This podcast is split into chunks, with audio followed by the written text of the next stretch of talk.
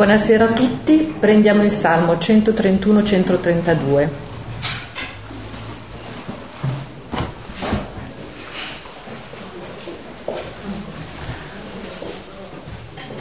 Lo preghiamo a cuori alterni.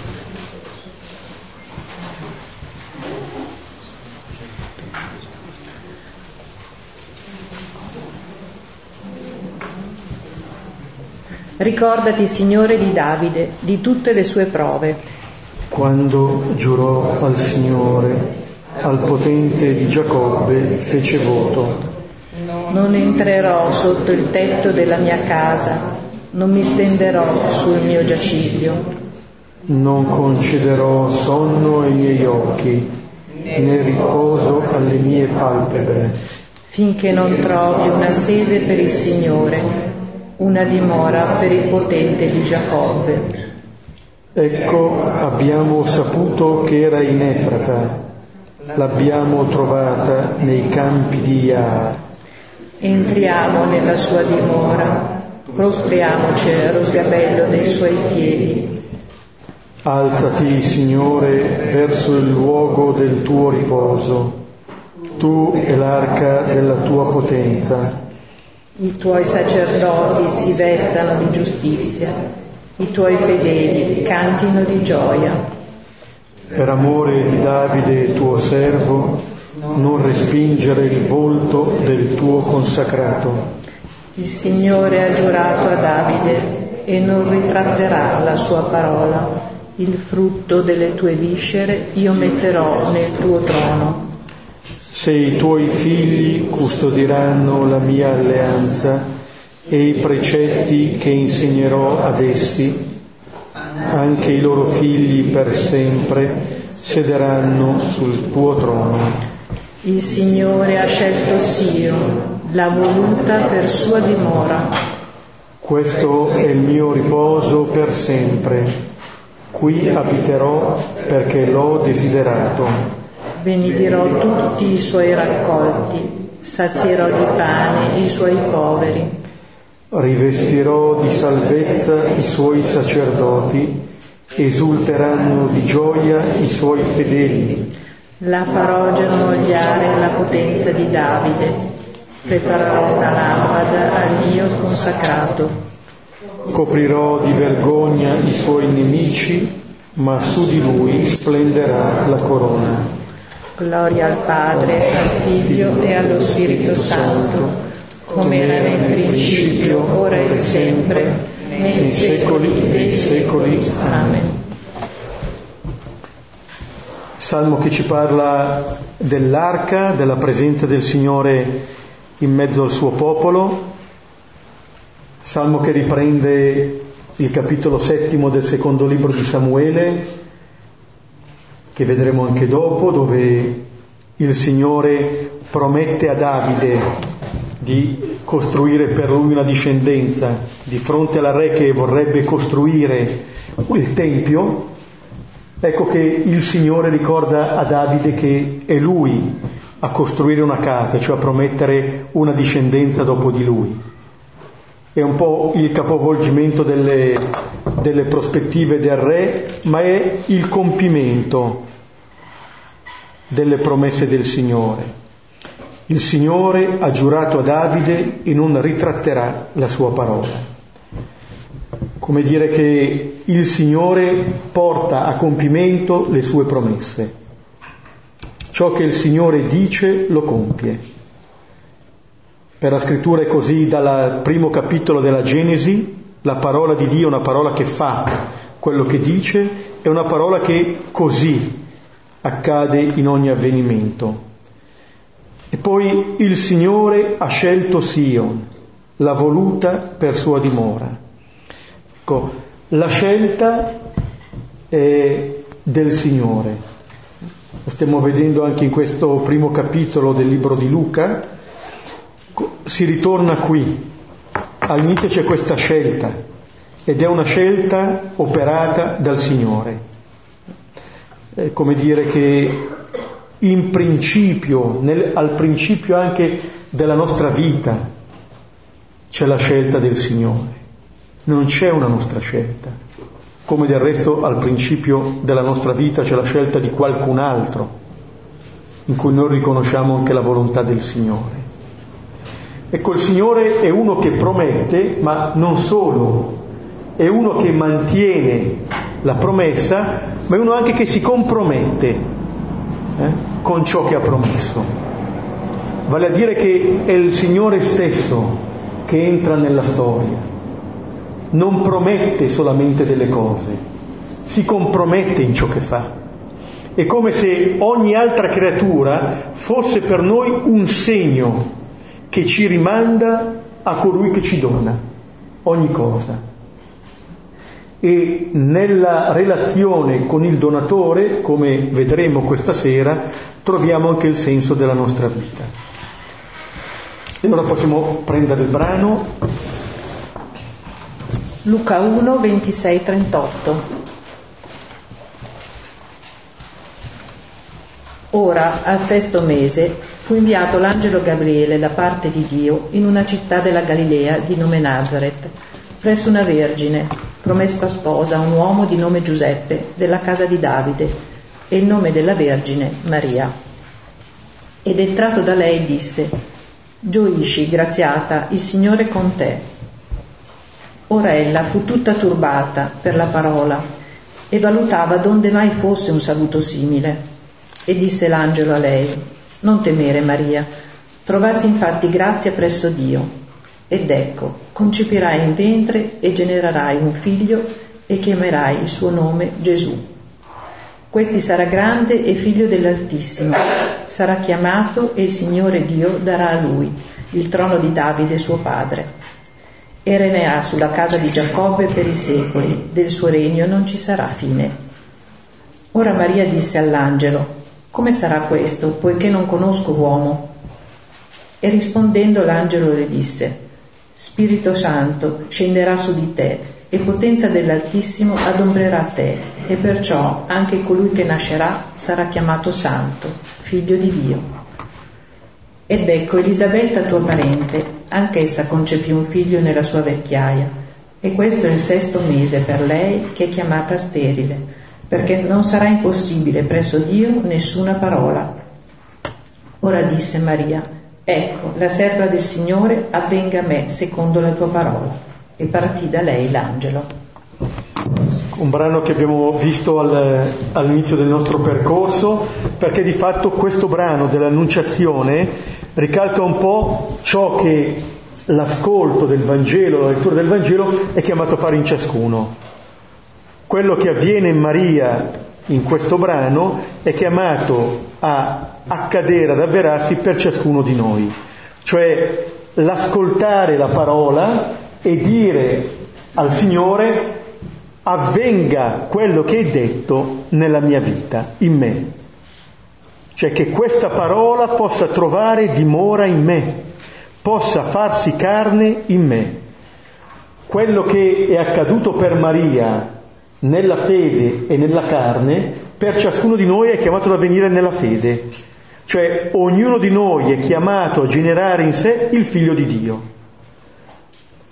E questa, ehm, questo brano che stasera rivediamo come una sorta di ripetizione, Luca lo presenta all'inizio mettendolo in parallelo al brano che abbiamo visto sin qui, cioè quello dell'annuncio della nascita di Giovanni Battista a Zaccaria.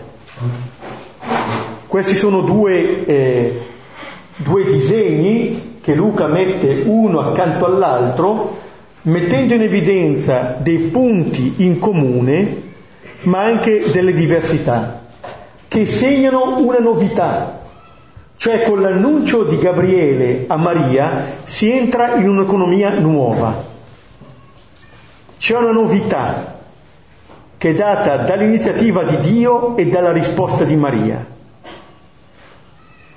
Finalmente il Signore trova una persona che dice sì alla sua proposta. Quella che era l'attesa rappresentata da Elisabetta e da Zaccaria adesso diventa il compimento. Siamo cioè nella fase in cui tutte le profezie, tutte le promesse si sono realizzate. Se ricordate Zaccaria che entra nel santuario del Tempio e tutto il popolo in attesa, rappresenta tutto il popolo di Israele, tutte le generazioni che sono lì ad attendere. Adesso a Nazareth c'è il compimento di questa attesa, perché di fatto chi veniva annunciato nel santuario del Tempio, cioè Giovanni il Battista, è colui che indicherà il Messia presente in mezzo al suo popolo. Le promesse si sono adempiute. E allora adesso vediamo i versetti. Versetti 26 e 27. Ora, al sesto mese, fu inviato l'angelo Gabriele da parte di Dio in una città della Galilea di nome Nazareth, presso una vergine, promessa sposa a un uomo di nome Giuseppe, della casa di Davide, e il nome della vergine Maria. Ecco, qui si, presenta, si presentano le coordinate di ciò che avviene, coordinate spazio-temporali, per dirci che come sempre il Signore è all'opera nella nostra storia. Non dobbiamo cercarlo chissà dove, dobbiamo aprire gli occhi su ciò che viviamo, perché lì lo incontriamo. E così l'abbiamo ascoltato anche nei Vangeli di Pasqua, l'abbiamo visto anche nel finale di Marco, dite ai suoi discepoli che vadano in Galilea, là lo vedranno. Lo vedranno dove, eh, dove loro vivono. Ora questo è il sesto mese il sesto mese che ritorna anche negli ultimi versetti, eh, al versetto 36, è il sesto mese di Elisabetta. Cioè adesso l'Evangelista comincia a raccontare seguendo l'ordine del tempo della promessa che si compie.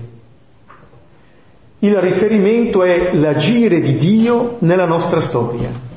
Da lì si prende il riferimento.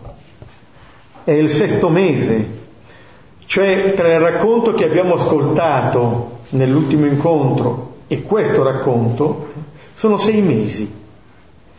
Come dire, c'è un modo di raccontare il tempo che non è più quello eh, solito, consueto, ma a partire da qualcosa di fondamentale.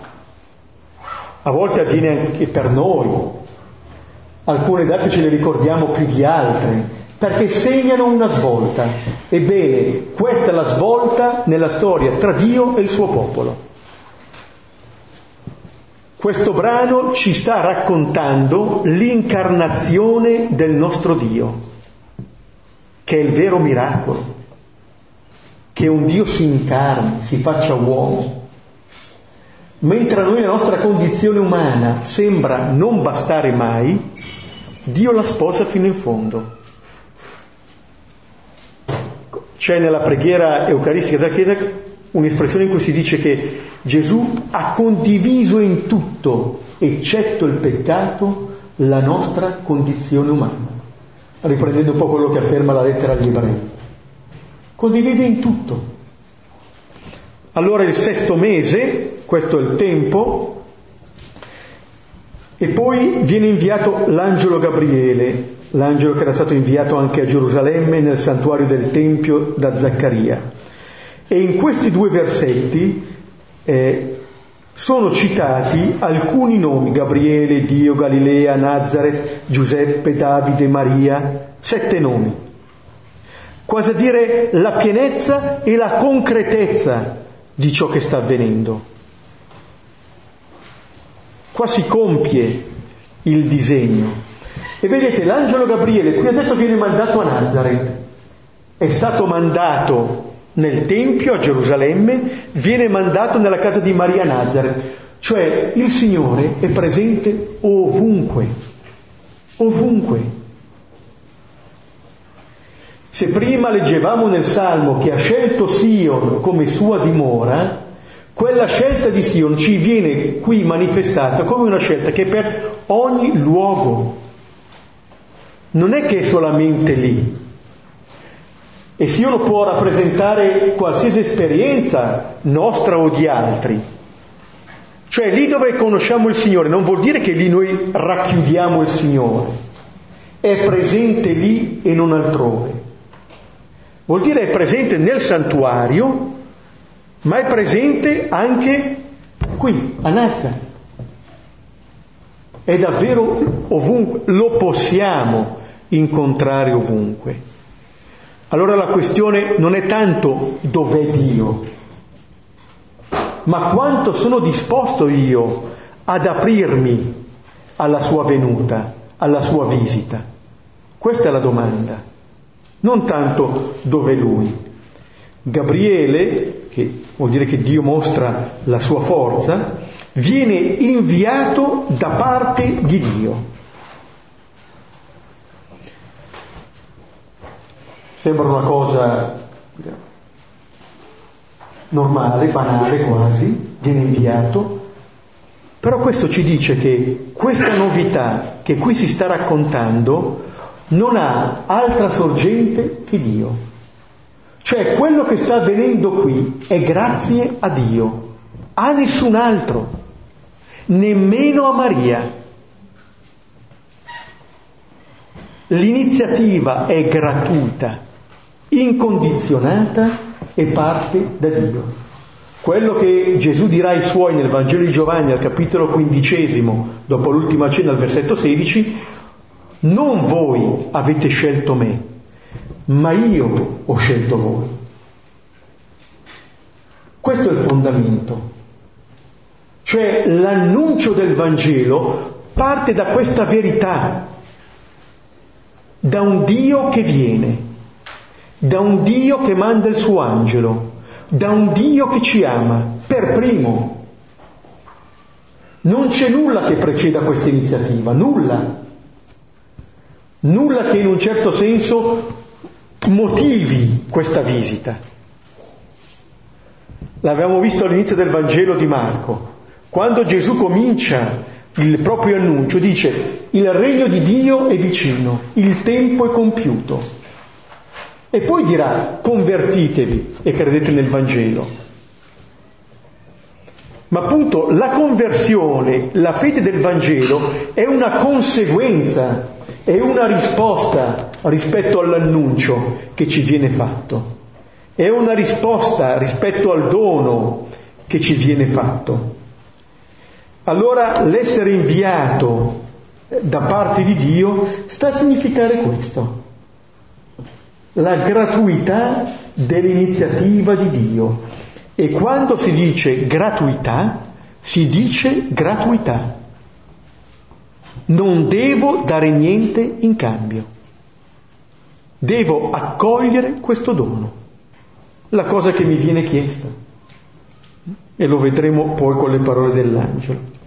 Viene inviato in una città della Galilea di nome Nazareth abbiamo già avuto modo di dire, è la differenza tra l'annuncio a Zaccaria e l'annuncio a Maria.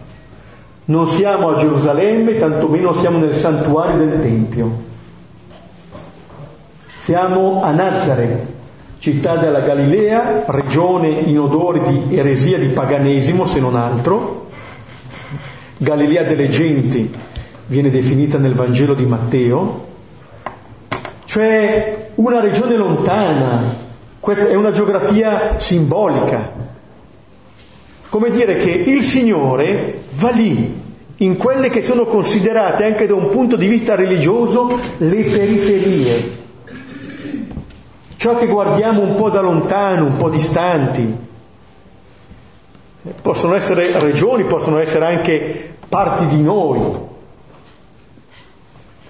e Nazareth è una città che non viene mai citata nel Primo Testamento, mai.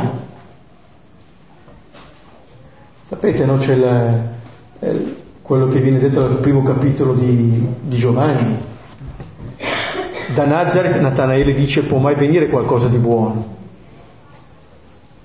Ma verrà rimproverato anche Nicodemo, studia e vedrai che non sorge profeta dalla Galilea. Cioè il Signore va a scegliersi questo luogo. Sono criteri che il Signore dà e il modo in cui il Signore entra nella storia diventa un po' un modello del suo agire. In questo brano è come se l'Evangelista ci offrisse, ci offrisse i criteri dell'agire del Signore non solo in quel tempo, ma in ogni tempo, anche nella nostra vita. Forse il Signore lo incontriamo meglio dove non ci aspettiamo che ci sia. Forse ci possono alzare le antenne e dire ma vuoi vedere che qui? Come dice Giacobbe in Genesi 28, davvero il Signore è in questo luogo e io non lo sapevo.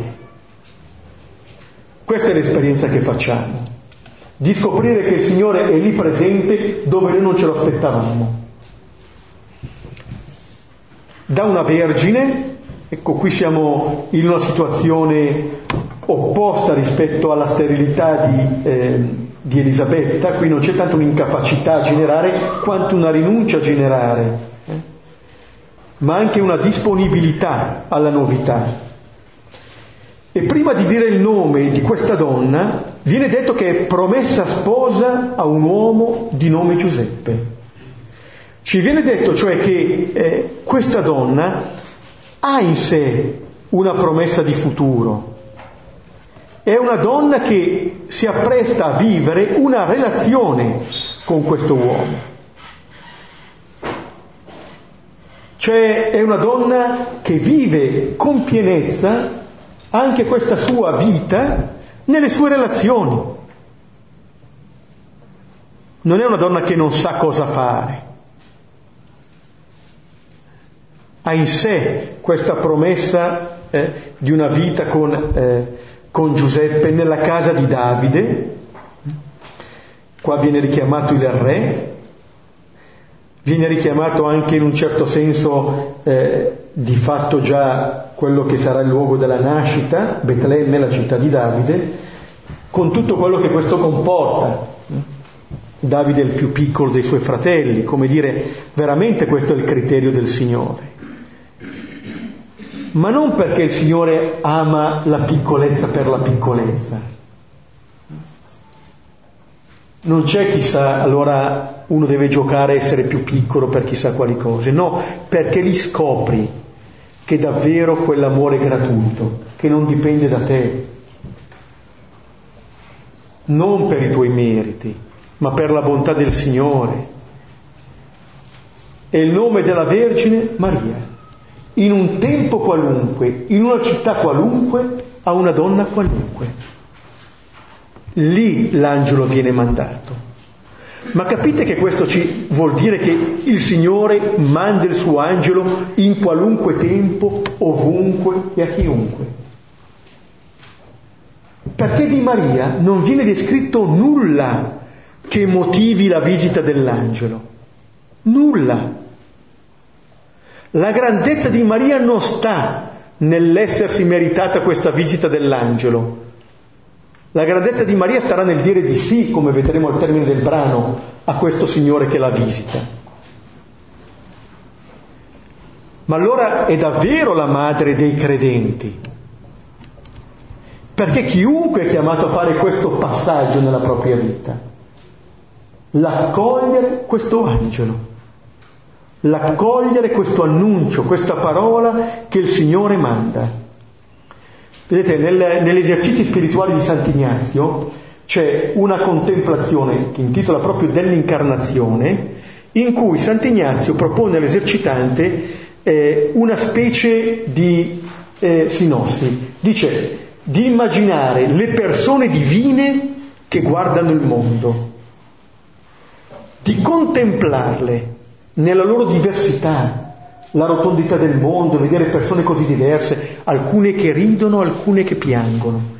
Vedete, è uno sguardo che vede tutto, ma non è uno sguardo generico. Perché vedere che una persona ride e una persona piange vuol dire vederle da vicino. Vuol dire che questo sguardo della Trinità non è uno sguardo distaccato, è uno sguardo coinvolto in questa vicenda.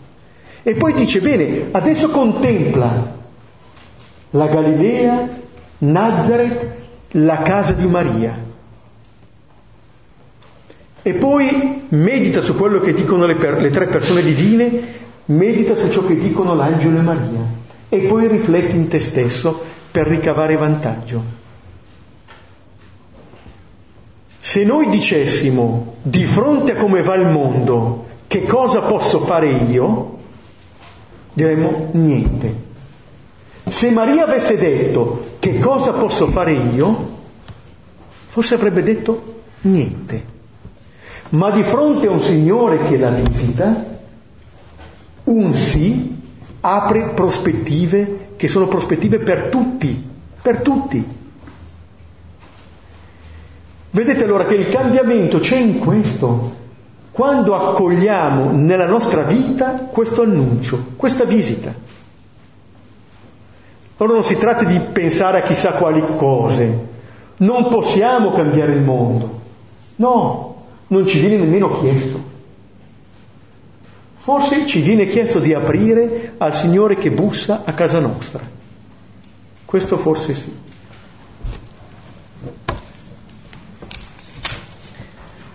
Versetto 28. Ed entrato da lei disse, Gioisci, graziata, il Signore è con te.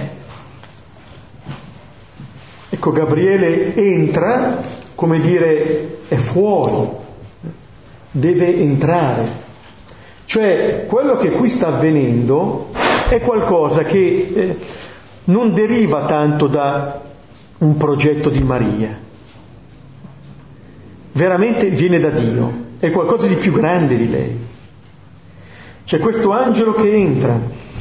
Dicevamo la volta scorsa, non siamo più in presenza di un uomo che entra nella casa di Dio, Zaccaria che entra nel santuario del Tempio ma siamo in presenza di un Dio che entra nella casa dell'uomo. Questo, il tempio di Dio è l'uomo, siamo noi. Ciascuno di noi è tempio dello Spirito, è casa dello Spirito. Lo dico con un versetto di Giovanni, Giovanni 14, 23, sempre nei discorsi dopo l'ultima cena, dopo la lavanda dei piedi, se uno mi ama, osserverà la mia parola, il Padre mio lo amerà e noi verremo a lui e prenderemo dimora presso di lui. Il nostro cuore come dimora della Trinità. Abita in noi, lì vuole abitare il Signore. Non ha posto migliore dove abitare, dentro ciascuno. E la prima cosa che l'angelo dice, lo dice a Maria, è la prima cosa, la prima parola che il Signore rivolge a ciascuno di noi è gioisci, rallegrati. La prima parola. Potremmo dire quello che sta a cuore al Signore. Cos'è che sta a cuore al Signore? La mia gioia. Questo è quello che sta a cuore al Signore. Non ne ha un'altra. Vuol dire, è talmente, eh, c'è tutta un'attesa per questa parola e questa parola è gioisci, gioisci. Non c'è una parola che mi dice che cosa devo fare. Fa questo, non fare quest'altro. No, gioisci. Potete prendere Sofonia 3, 14, 14 17 Zaccaria 9, 9, 10, Filippesi 4, 4, 5, quando Paolo dice rallegratevi nel Signore sempre, ve lo ripeto ancora, rallegratevi. Vedete, se Paolo ha bisogno di ripetere, vuol dire che non basta una volta. Pensiamo sempre di dover ascoltare altro. E invece no, ci ripete, rallegratevi, gioisci. E allora possiamo forse richiamare anche nella nostra esperienza, quando è che ho provato la gioia? Bene, lì c'è Dio, lì c'è Dio. È il segno di riconoscimento che Sant'Ignazio dà nelle regole del discernimento per riconoscere in noi la presenza di Dio, la gioia. È proprio di Dio e dello Spirito buono dare gioia, è proprio dello Spirito cattivo toglierla o turbarla. abbiamo in noi la possibilità di riconoscere. Allora c'è bisogno di ascoltarci dentro, di vedere che cosa succede in noi e di dire, oh guarda, quando ho scoperto, ho sperimentato questa gioia, lì c'era Dio. E aggiunge subito graziata, amata gratuitamente, in un certo senso è il motivo della gioia l'essere amati gratuitamente. È in un certo senso il nostro nome di fronte a Dio, chi siamo noi per Lui. Siamo coloro amati gratuitamente dal nostro Dio. Quel Dio che ci dice gioisci perché ti amo. È ciò che riempie la vita, amata gratuitamente. Maria scopre eh, questa grande verità, che è la verità essenziale, è la verità che ci toglie ogni paura. E ancora, il Signore è con te.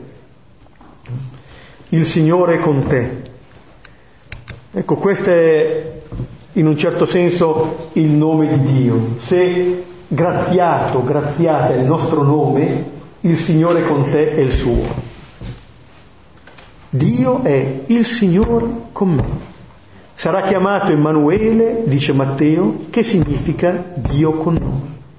E terminerà il suo Vangelo Matteo con le, par- le altre parole di Gesù. Io sono con voi tutti i giorni, sino alla fine del mondo il Signore è con te. Questa è la verità che sta all'inizio della nostra vita, che la accompagna sempre. All'inizio della nostra vita non vuol dire che sta all'inizio e poi non c'è più, vuol dire che sta ogni giorno nella nostra vita. Il secondo libro di Samuele, che richiamavo prima al capitolo settimo, che viene richiamato nel salmo che abbiamo pregato, e che ricorda la promessa della discendenza Davide, eh? Davide che vuole costruire il Tempio, il Signore dice attraverso il profeta Nathan, guarda, lascia perdere, non mi costruirai tu il Tempio, te lo costruirò io il Tempio. Ecco, quando il Signore richiama tutta la sua storia con Davide, a un certo punto gli dice, sono stato con te dovunque sei andato. Se ci pensiamo bene, è quasi il rovesciamento dell'immagine di sequela che noi abbiamo.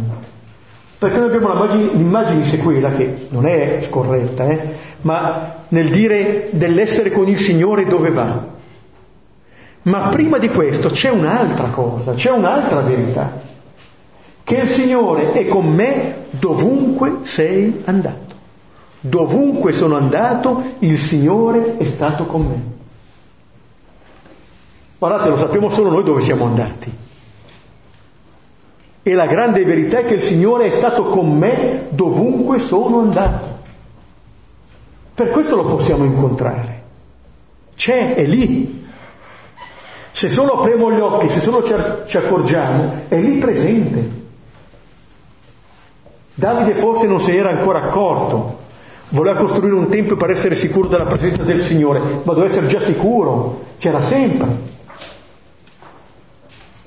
Allora vedete che queste prime parole che l'angelo rivolge a Maria eh, motivano eh, tutto quello che poi seguirà e condensano un po' quello che sarà tutto il Vangelo. Con questo gioisci iniziale, che è un po' la, il termine che sarà chiamato ad accompagnare tutto lo svolgersi dell'annuncio.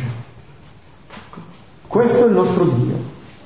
Dio ci visita a casa nostra, nella nostra vita e ci ripete queste parole, instancabilmente, ogni giorno della nostra vita. Versetto 29. Ora ella fu tutta turbata per la parola e valutava donde mai fosse un saluto simile di fronte a questo annuncio il turbamento. c'è qualcosa che sconvolge perché qui è come se ci fosse un capovolgimento delle attese umane. Noi siamo abituati ad altro tipo di ragionamento. Noi ci immagineremmo una visita del Signore per, perché ce lo meritiamo in fin dei conti, perché facciamo determinate cose. E allora se facciamo determinate cose il Signore deve venire. E se non viene, o se ci pare di non vederlo, ci chiediamo perché. L'iniziativa, la gratuità, turba. Ma vedete, questo turbamento porta Maria a chiedersi, donde mai fosse.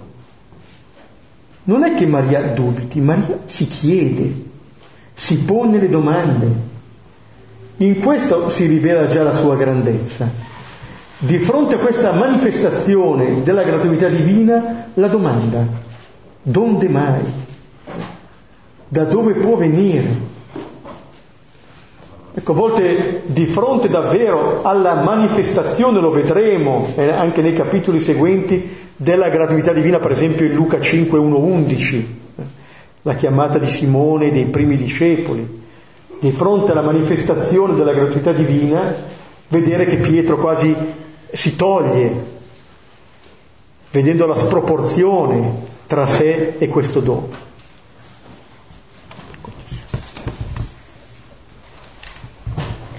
versetti 30, 31, 32 e 33. E disse l'angelo a lei, non temere Maria, trovasti infatti grazia presso Dio. Ed ecco, concepirai in ventre e genererai un figlio, e chiamerai il suo nome Gesù. Questi sarà grande e figlio dell'Altissimo. Sarà chiamato e il Signore Dio darà a lui il trono di Davide suo padre. E regnerà sulla casa di Giacobbe per i secoli, ed il suo regno non ci sarà fine. L'angelo si accorge di questo turbamento e allora ripete quelle parole che abbiamo già ascoltato. Non temere Maria. Qui la chiama col suo nome, possiamo metterci il nostro e ascoltare detto a noi questo non temere. Ognuno di noi conosce le proprie paure sappiamo quali magari trovano maggior dimora in noi. Ma il Signore ripete anche a noi non temere, non temere, non temere. Perché sa che abbiamo questa paura. Da Adamo in poi, da Genesi 3 in poi, rischiamo di dare ascolto e di dare fiducia ad un'altra parola. Vedete, le parole dell'angelo eh, ci manifestano subito in pienezza la vera immagine di Dio. Se avete presente la falsa immagine di Dio che il serpente mostra ad Adamo ed Eva in Genesi 3, il serpente parla di Dio come di colui che è nemico della nostra felicità, che è invidioso della nostra felicità. Cioè il serpente sta di fatto presentando se stesso. Qui è la sua astuzia, che invece di presentare Dio, presenta se stesso dicendo che Dio è così. Quale distanza tra l'immagine che il serpente presenta e questa rivelazione di Dio che dice come prima parola gioisci? Veramente siamo agli antipodi altro che nemico della nostra felicità. Il Signore è colui che ha a cuore la nostra felicità, almeno Lui ha a cuore la nostra felicità, più di noi. Allora non temere, non temere Maria. Cioè scaccia ogni paura, perché hai trovato grazia presso Dio. Ha trovato grazia. In Zaccaria noi abbiamo visto che l'angelo gli aveva detto la tua preghiera è stata esaudita. Qui non c'è preghiera. Noi possiamo supporre quello che vogliamo, ma il testo non lo dice. Non c'è nulla che motivi. Un mio professore di esegeti diceva bisogna sempre distinguere quello che c'è nel testo da quello che c'è nella testa. Eh? Perché se faccio dire al testo quello che c'è solamente nella mia testa non va bene. Maria, hai trovato grazia presso Dio. Non temere. Cioè, il fatto che tu possa allontanare ogni paura è perché hai trovato grazia. Perché davvero il Signore ti ama così, in maniera gratuita. Non dipende da te. Se dipendesse da noi, non so quanto tranquilli potremmo stare. Dipende da Lui. È in Lui che possiamo confidare. Sto leggendo in questi giorni un diario di un nostro confratello del Settecento, padre Pierre-Joseph de Glorivière. Allora lui nota alcuni eh, appunti dei suoi esercizi spirituali, questa è una santa persona, e dice, ma io sono peggio di Satana, peggio di Satana, però confido in te, ho fiducia nella tua infinita bontà. Questa è la persona di fede confida in Lui, sempre. E non ha motivi per cui dice, bene, posso confidare in te perché chissà... No, perché tu sei buono, sei infinitamente buono. Possiamo trovare grazia presso Dio. E poi questa promessa di generare questo figlio che chiamerà Gesù, il Signore salva, e le promesse del regno poi non ci soffermiamo qui, avremo occasione, qua stiamo facendo un po' di ripetizione. Bisogna vedere quale regno, che tipo di regno stiamo aspettando, come quando pregavamo nel Salmo la potenza di Dio, la potenza di Davide. Qual è questa potenza? Qual è questo regno? È il regno del servire, è il regno del donare, è il regno dell'amare Un Signore che promette e si compromette, senza riprendersi indietro. La gratuità dice questo, un dono fatto senza condizioni e senza riserve. Il Signore non ama con la riserva di riprendersi indietro. Non è amore questo, è calcolo. Il tenere sempre una parte in cui dire, beh, adesso torno indietro. Giovanni 15, quello che citavo prima, vi ho chiamato amici perché tutto quello che ho detto dal Padre l'ho fatto conoscere a voi. L'amore con il, quadre, con il quale il Padre mi ha amato sia in voi. E Maria viene qui chiamata a dare spazio a Dio in questo mondo. C'è un inno di compieta del giorno di Pasqua che ho sentito a Bose, che si intitola Per, dedicato a Maria, come termina la preghiera di, comp- di compieta, si intitola Terra del cielo. Terra del cielo. Questo fa Maria. È terra del cielo. Finalmente il cielo può dimorare su questa terra, grazie a lei. Questo è il regno. Questo è il ventre di Maria. E vedete il concepimento, quello che avviene qui, l'incarnazione, dice di un modo, certo, come ogni figlio d'uomo, ma vedete che già il modo di operare del Signore è un modo che si sottrae all'apparenza. L'agire del Signore è un agire nascosto, che non vuol dire che non c'è, anzi, vuol dire proprio che c'è e all'opera in ciascuno. Versetto 34. Ora Maria disse all'angelo, come sarà questo, poiché non conosco uomo? Sono le prime parole di Maria nel Vangelo, sono parole che rivolge, che rivolge all'angelo e quindi a Dio e chiede come, non se sarà possibile. Po' quello che era stato detto a Zaccaria, ma come sarà possibile? Cioè Maria accetta di non sapere, vuol dire che è aperta alla novità, vuol dire che quello che io so non è il tutto, non è quello che so, quello che ho sperimentato, quello che penso, è la realtà. No, è molto più grande la realtà. E Dio mi aiuta a scoprire parte di questa realtà. Come sarà possibile? Allora, è come dire, per quello che mi riguarda non lo so. Dimmi tu come può avvenire.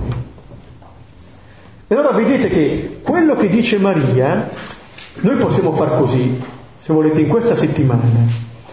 Provate a riprendere questo brano a sentirvi dire queste parole da parte dell'angelo e dire voi le parole che dice Maria e sentire come risuonano in voi le parole di Maria e come risuonano le parole dell'angelo, cioè le parole che Dio rivolge a voi.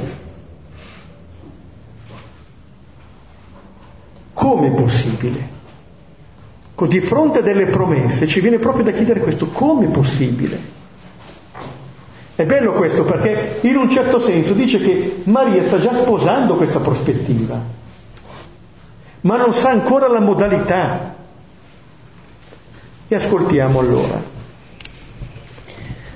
Versetti 35, 36 e 37. E rispondendo l'angelo le disse, Spirito Santo scenderà su di te e potenza dell'Altissimo adombrerà te, e perciò anche colui che nascerà sarà chiamato Santo figlio di Dio. Ed ecco Elisabetta tua parente, anch'essa concepì un figlio nella sua vecchiaia, e questo è il sesto mese per lei che è chiamata sterile, perché non sarà impossibile presso Dio nessuna parola. L'angelo risponde, c'è questo dialogo, col Signore possiamo dialogare, possiamo parlare e possiamo ascoltare. Certo, difficilmente ascolteremo delle parole così precise, però se stiamo attenti a quello che avviene in noi possiamo riconoscere che cosa Dio ci sta dicendo. E qui abbiamo anche le sue parole che ce lo fanno riconoscere subito. Dialogare, entrare in un colloquio da amico ad amico, direbbe Sant'Ignazio. Ecco, qui è lo spirito che scende, quello che, eh, che avviene in Maria avviene dall'alto, è un dono. Qua c'è il richiamo al, all'ombra nel Tempio, nella tenda, alla colonna che accompagna il popolo di Israele nel libro dell'Esodo. Questo è quello che accadrà anche per Maria. Quello che avviene è qualcosa che viene dall'alto. E quello che nascerà sarà chiamato figlio di Dio. Viene da Dio. Da questo Dio che trova appunto accoglienza in questa donna. E allora ecco che l'angelo apre ancora di più gli occhi a Maria con l'annuncio del concepimento di Elisabetta, con il richiamo al sesto mese con cui si era aperto questo racconto. Elisabetta, tua parente, quella che era chiamata sterile, quella che era la situazione apparentemente senza via di uscita, adesso è una situazione di vita. Guarda, guarda fuori. Come dire, guarda dentro di te ciò che avviene, ma tieni gli occhi aperti anche sulla realtà. Guarda quanti segni di vita ci sono, ci sono, se solo apri gli occhi. Quanto bene. Anche là dove non te lo aspetti, nella sua vecchiaia, abbiamo richiamato eh? Genesi 18, la promessa a Sara, Lì dove noi non vediamo possibilità di vita, il Signore quasi si diverte a generare vita. a donarci fiducia, a dire che Lui continua a credere costantemente nelle nostre possibilità, nelle nostre possibilità di accogliere anche la Sua parola.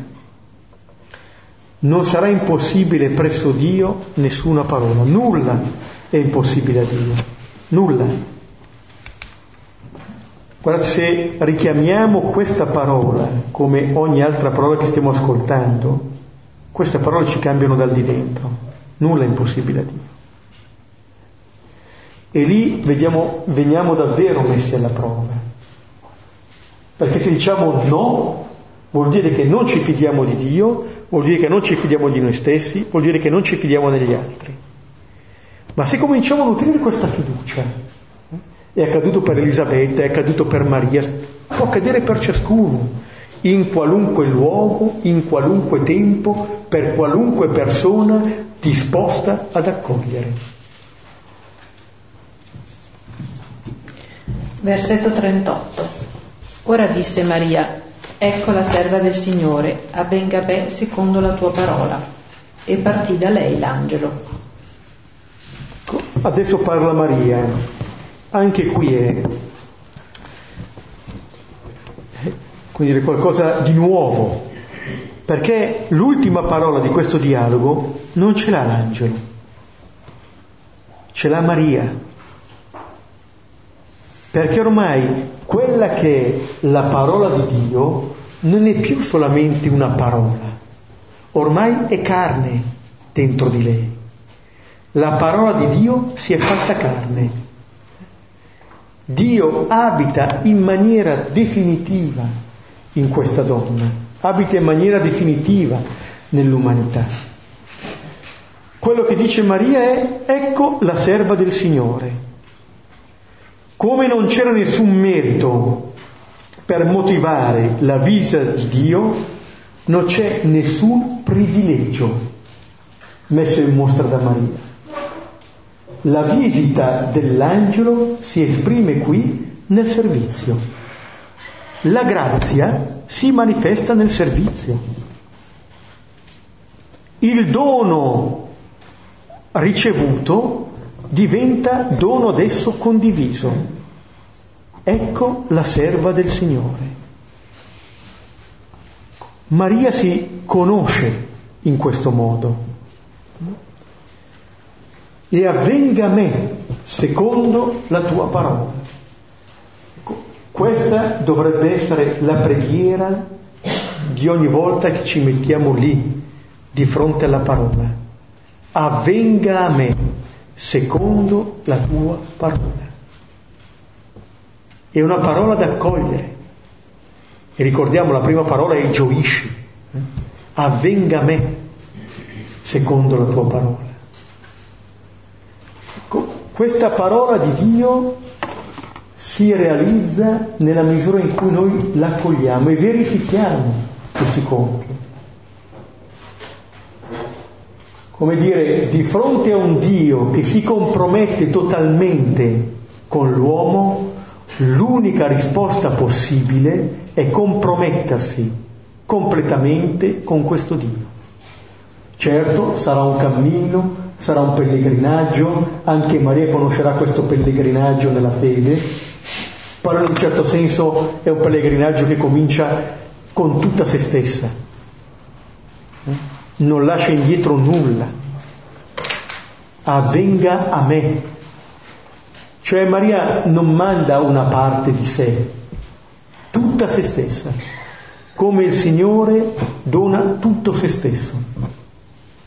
A tal punto che ormai ha preso dimora in questa donna. Lì è il vero Tempio.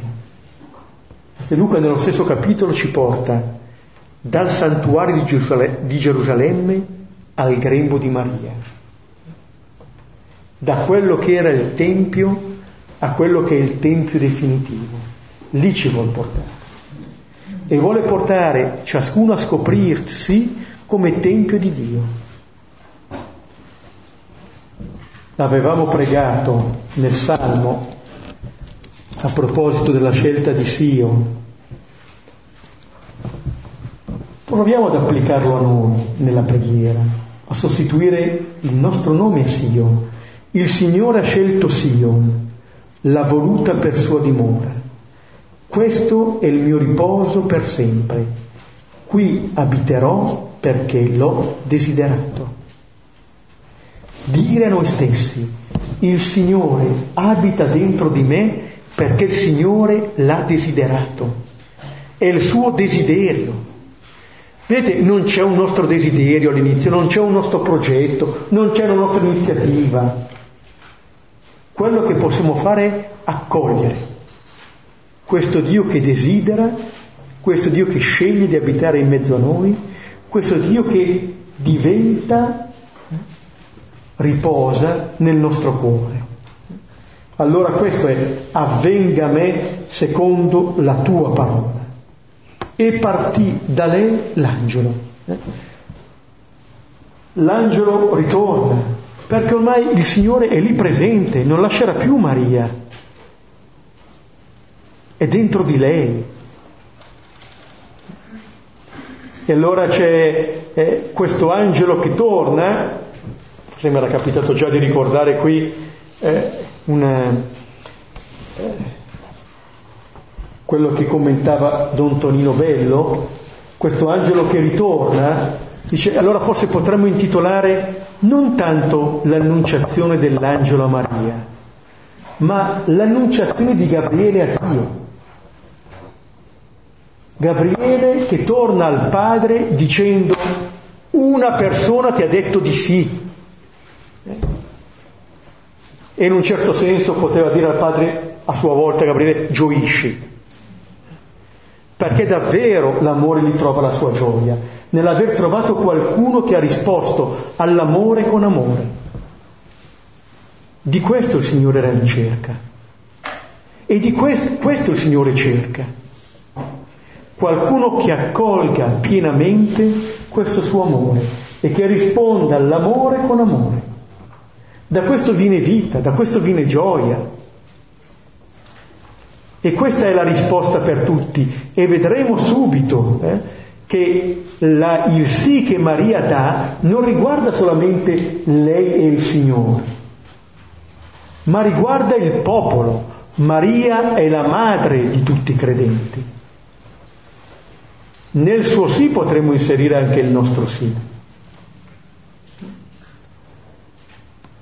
Qualora possiamo eh, riprendere questo brano, magari lo rileggiamo completamente, poi qualche momento di silenzio e la condivisione. Ora, al sesto mese, fu inviato l'angelo Gabriele da parte di Dio in una città della Galilea di nome Nazareth, presso una vergine promessa sposa un uomo di nome Giuseppe della casa di Davide e il nome della Vergine Maria. Ed entrato da lei disse, gioisci, graziata, il Signore è con te. Ora ella fu tutta turbata per la parola e valutava donde mai fosse un saluto simile. E disse l'angelo a lei, non temere Maria, trovasti infatti grazia presso Dio, ed ecco, concepirai in ventre e generai un figlio, e chiamerà il suo nome Gesù. Questi sarà grande e figlio dell'Altissimo, sarà chiamato, il Signore Dio darà a lui il trono di Davide suo padre, e regnerà sulla casa di Giacobbe per i secoli, e del suo regno non ci sarà fine. Maria disse all'angelo, come sarà questo, poiché non conosco uomo? E rispondendo l'angelo le disse, Spirito Santo scenderà su di te e potenza dell'Altissimo adombrerà te, e perciò anche colui che nascerà sarà chiamato Santo, figlio di Dio. Ed ecco Elisabetta tua parente, anch'essa concepì un figlio nella sua vecchiaia, e questo è il sesto mese per lei che è chiamata sterile, perché non sarà possibile presso Dio nessuna parola. Ora disse Maria, ecco la serva del Signore, avvenga a me secondo la tua parola. E partì da lei l'angelo.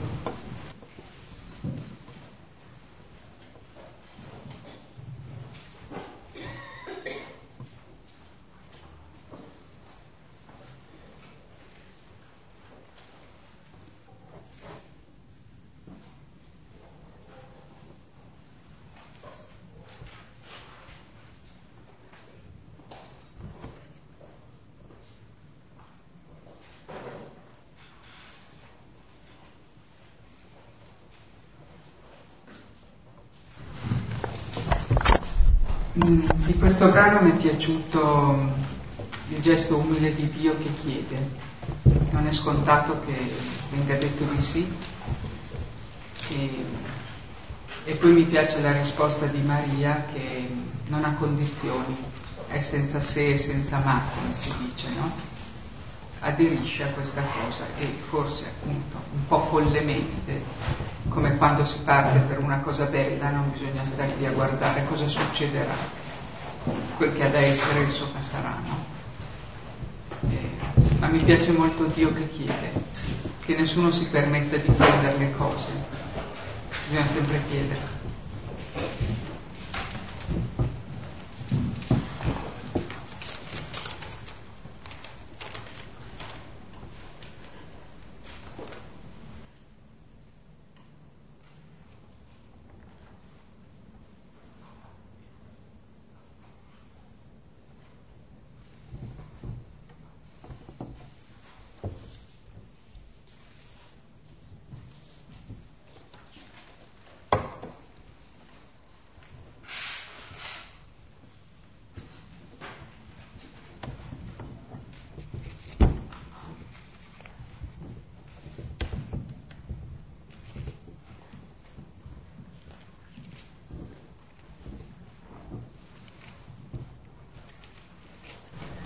Me questo brano fa sempre venire in mente delle perplessità, insomma, de- delle domande che continuano a restare sempre senza risposta per me. La prima è che se Maria è promessa a un uomo, il fatto che dopo chieda all'angelo ma come avvenga che io possa concepire un figlio, cioè quantomeno eh, cioè, no, non ci sarà successione di tempo. No? Le altre due sono Dio si incarna e condivide tutto della condizione umana tranne il peccato. Peccato che il peccato sia la condizione umana. E la terza è che non vuole essere assolutamente femminista perché non me ne frega niente, ma mh, mm, quando sceglie di incarnarsi, perché si incarna in un maschio.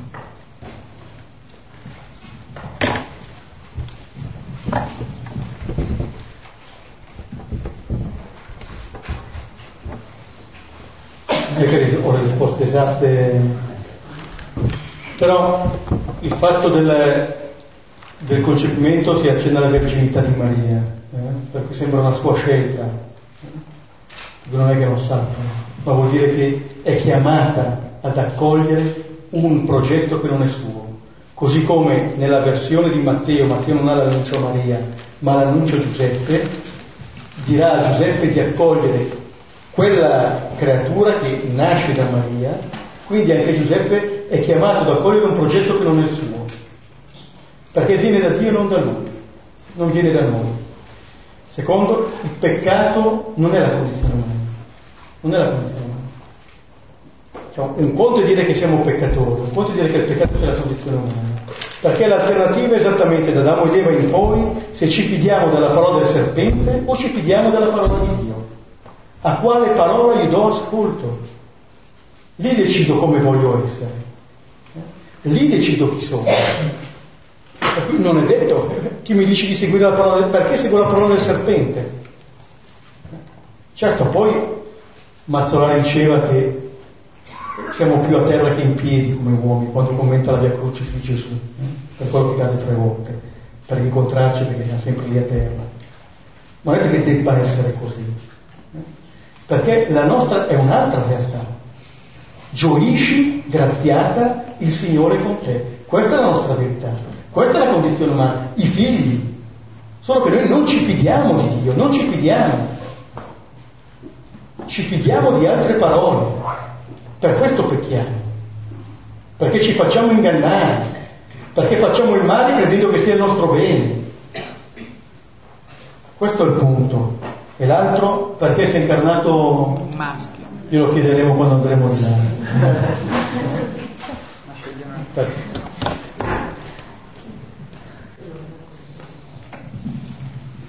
Mi viene in mente una cosa per, per quello che hai detto, che è piaciuto, mi sono piaciute le risposte, eccetera.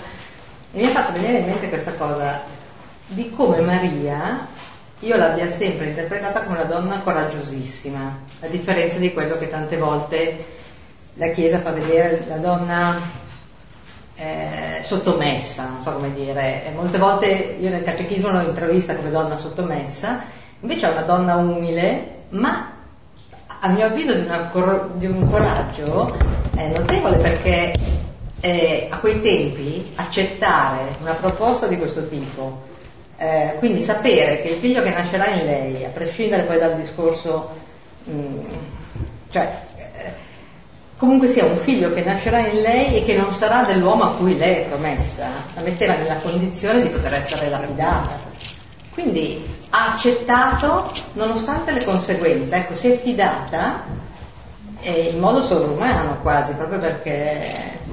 E allora, ehm, non so, eh, io ricavo un'immagine molto femminista di Maria in questo, di, di saper affrontare una realtà che non conosce, che non sa, ma di cui si fida, cioè la grandezza, come dicevi tu, è questa boh, mi fido, so che cioè, sarebbe una cosa assurda da accettare in, nella società in cui era e nel mondo in cui era, eppure si fida a tal punto da mettere a rischio, certo anche Giuseppe, beh. e quindi, non so, mi è sembrata una cosa bella.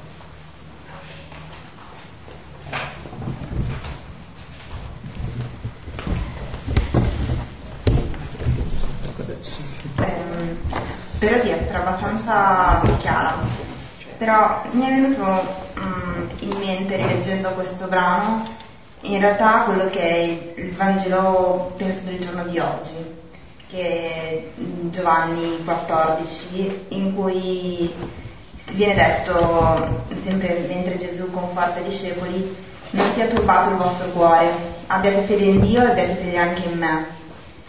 Nel, nella casa del Padre mio vi sono molti posti se no ve l'avrei detto io vado a prepararvi un posto e poi dice del luogo dove io vado voi conoscete la via. Al che subito Tommaso gli dice non sappiamo dove vai e come possiamo conoscere la via. E io l'ho sentito molto vicino a questo, a questo brano che abbiamo letto questa sera, dove ritrovo eh, un Gesù che dopo essersi mostrato per tutta una vita per quello che abbiamo detto essere Dio stasera, cioè essere un dono gratuito per noi, um, qualcuno che ci ama, eh, trova davanti a sé delle persone come Tommaso che ancora non capiscono, no? che ancora si chiedono com'è possibile, come ha chiesto Maria a, all'angelo.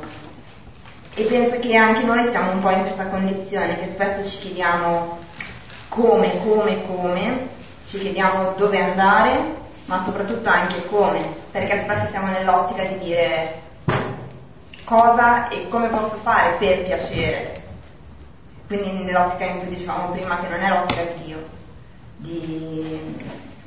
E mi piaceva perché in questo brano Gesù dice che mm, noi la conosciamo già la via, abbiamo forse solo bisogno di sentircela ripetere così come è stato dall'inizio del Vangelo ad adesso, che i discepoli ancora gli chiedono mostraci il Padre, poi ci basta. Cioè, l'ha mostrato da quando è venuto, eppure c'è sempre questa durezza che continuiamo a non fidarci di questo amore gratuito e continuiamo a chiederci come, quando poi la risposta anche a tutti i nostri dubbi a volte di cosa fare, cosa non fare, che decisioni prendere, è semplicemente cioè, semplicemente una parola magari non corretta, però è ehm, vivere in un determinato modo, vivere da figli, cioè la via, quando dice io sono la, la via vera la vita, ehm, ci chiediamo il come,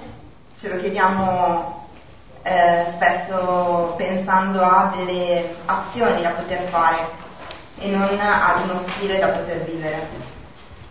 E niente, quindi mi piace vedere che anche i discepoli alla fine del Vangelo si trovano ancora nella condizione così di chiedere come.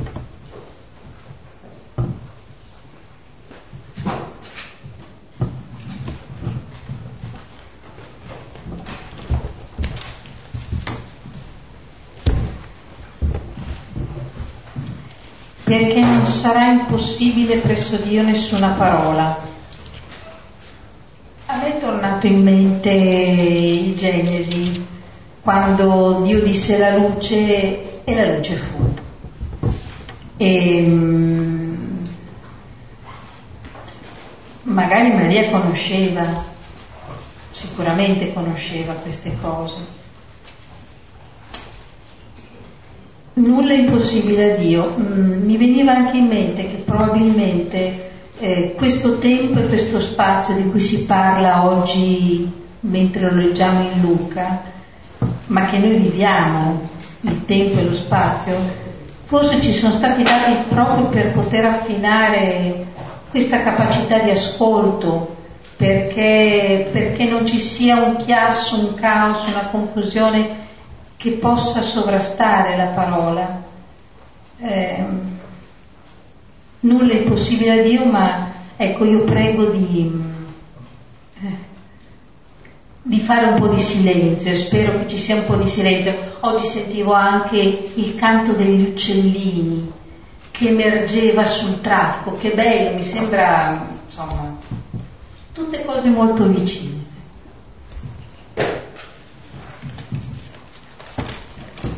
Sono l'ultimo, poi ho un'autonomia ridotta. Come è possibile non conosco l'uomo se, come dicevi, dobbiamo in qualche modo immedesimarci in questo dialogo in Maria nei confronti dell'angelo?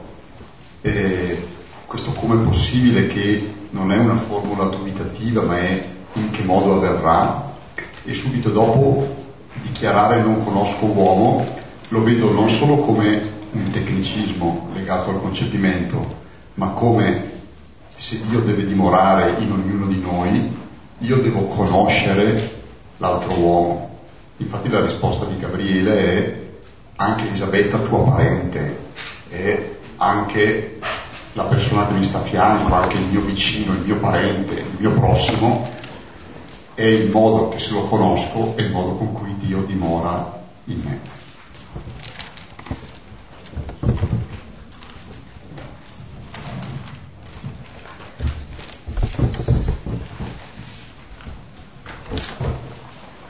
Bene, concludiamo con la preghiera di Maria stasera, dove ci sono appunto le parole dell'angelo. Rallegrati Maria, piena di grazia, il Signore è con te. Tu sei benedetta tra le donne e benedetto il frutto del tuo seno Gesù.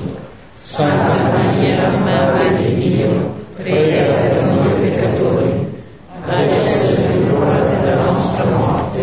Amen. Nel nome del Padre, del Figlio e dello Spirito. Buonanotte, arrivederci. Martedì ci dovrebbe essere, voi verificate lunedì sul sito, è un aiuto per le sedie.